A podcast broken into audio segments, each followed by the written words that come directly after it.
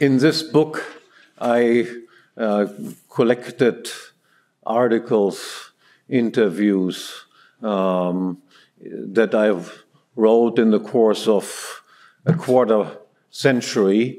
Um, they're very interdisciplinary, but there's one unifying theme that uh, goes through all of it.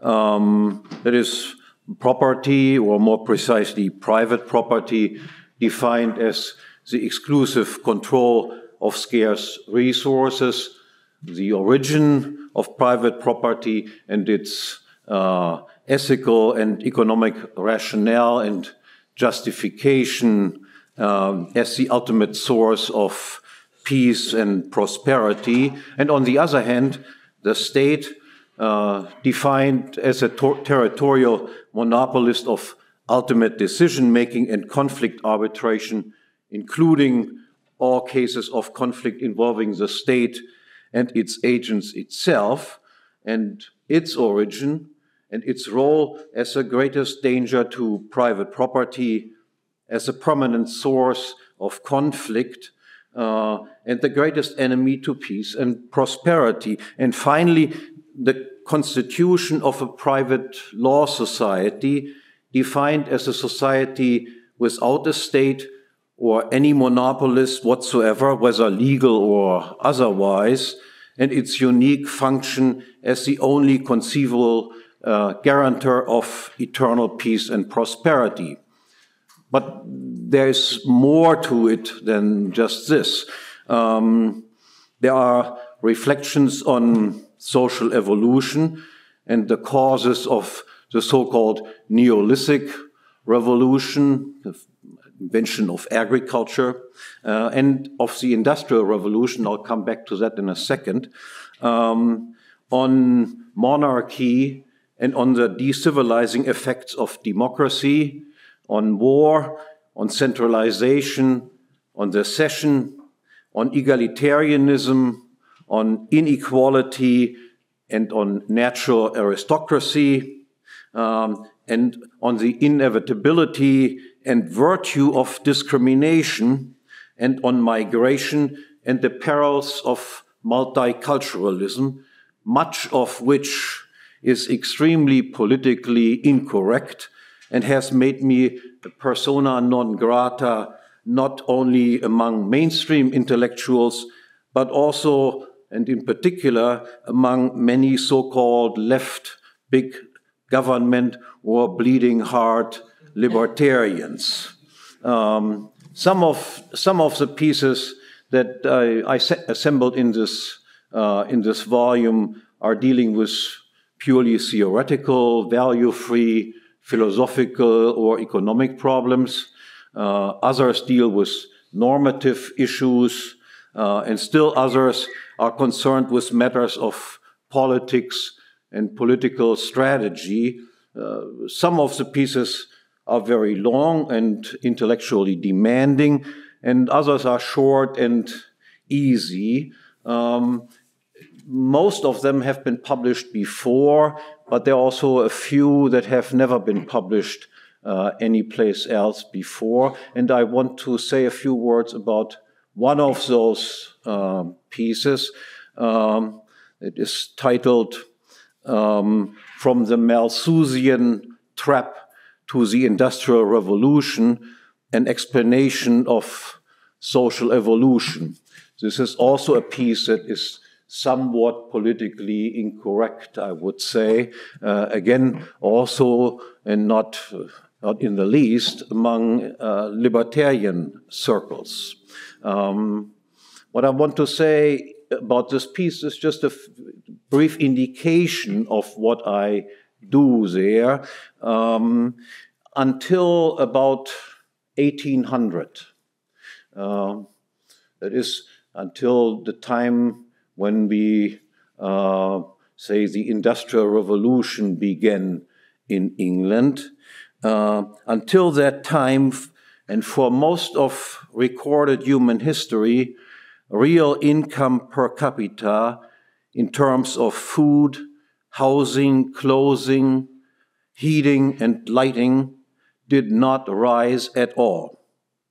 That is, average living standards in eighteenth century England were not significantly higher than living standards were in ancient Babylon, where we have the oldest recorded uh, um, data on wage rates and on various consumer goods and prices for consumer goods.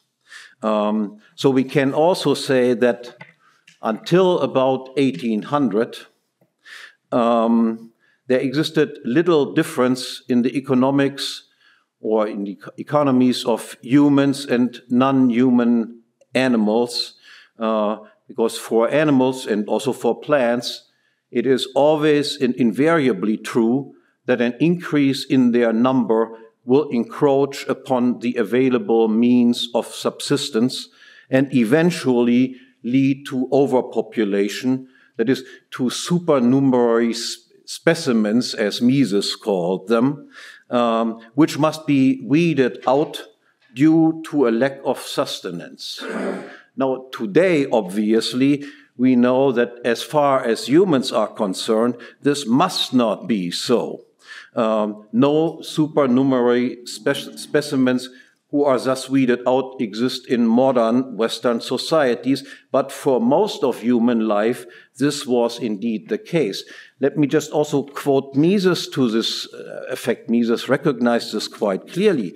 Um, he said, the purposive, the purposive adjustment of the birth rate to the supply of material potentialities of well-being is an indispensable condition of human life and action, of civilization, and of any improvement in wealth and welfare. Where the average standard of living is impaired by the excessive increase in population figures, irreconcilable conflicts of interest arise. Each individual is again a rival of all other individuals in the struggle for survival. The annihilation of rivals is the only means to increase one's well-being. As natural conditions are, man has only the choice between the pitiless war of each against each or social cooperation.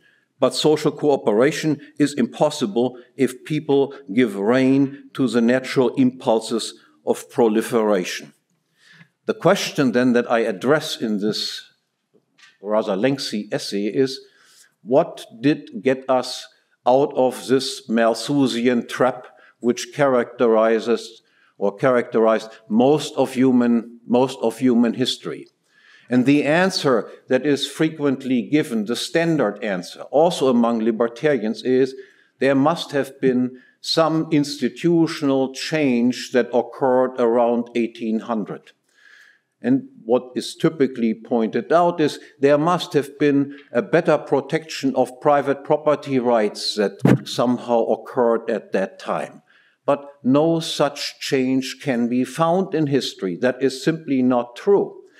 Private property rights were also well protected hundreds of years before, and still we did not get out of the Malthusian trap.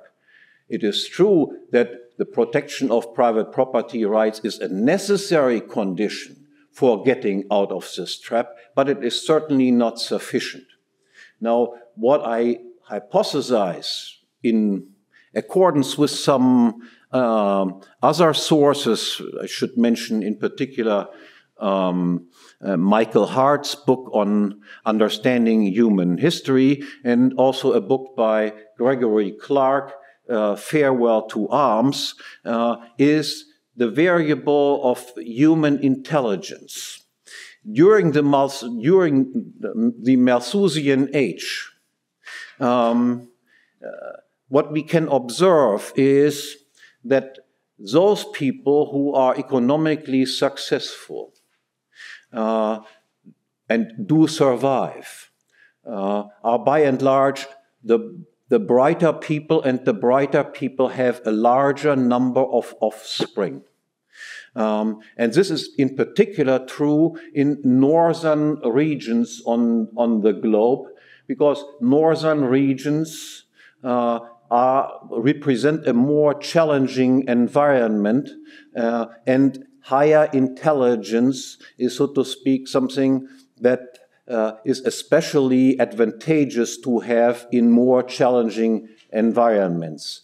And it takes a long time in order to breed a more intelligent population that then makes it possible uh, to make enough technological innovations to allow not only growth of the population, but at the same time also an increase in per capita income of these growing, of this growing population.